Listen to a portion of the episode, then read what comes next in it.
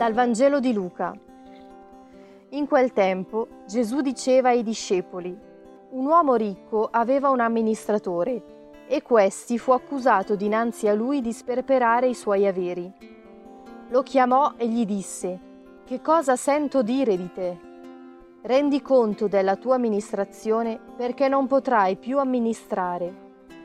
L'amministratore disse tra sé, che cosa farò ora che il mio padrone mi toglie l'amministrazione?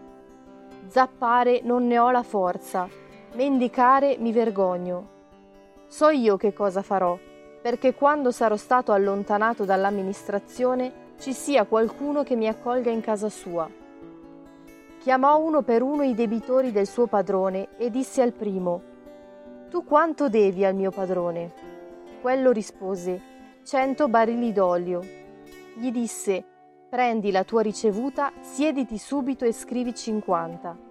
Poi disse ad un altro, Tu quanto devi? Rispose, Cento misure di grano. Gli disse, Prendi la tua ricevuta e scrivi ottanta. Il padrone lodò quell'amministratore disonesto, perché aveva agito con scaltrezza. I figli di questo mondo, infatti, verso i loro pari, sono più scaltri dei figli della luce.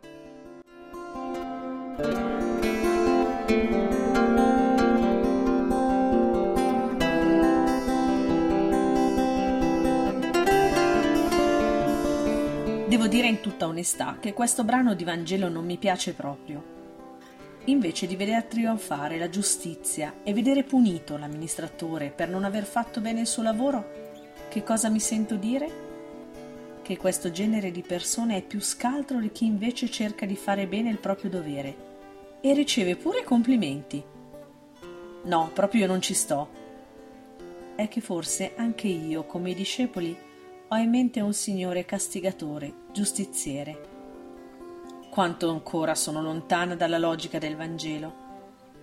Nel capitolo precedente Gesù racconta la parabola del Padre misericordioso. Ecco, anche il figlio che si è allontanato sembra scaltro, prendendosi la sua parte di eredità e godendosela. Ma l'amministratore verrà allontanato. Essere scaltri, furbi, nell'accezione malvagia del termine, porta dunque lontano da Gesù. Non arrivano fulmini dal cielo o chissà quali punizioni.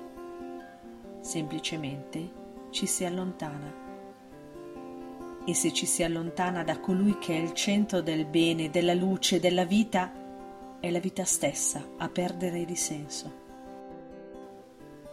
Oggi chiedo a Gesù di aiutarmi a lavorare su di me, per piacere a Lui solo, lasciando in secondo piano tutti i miei obiettivi personali.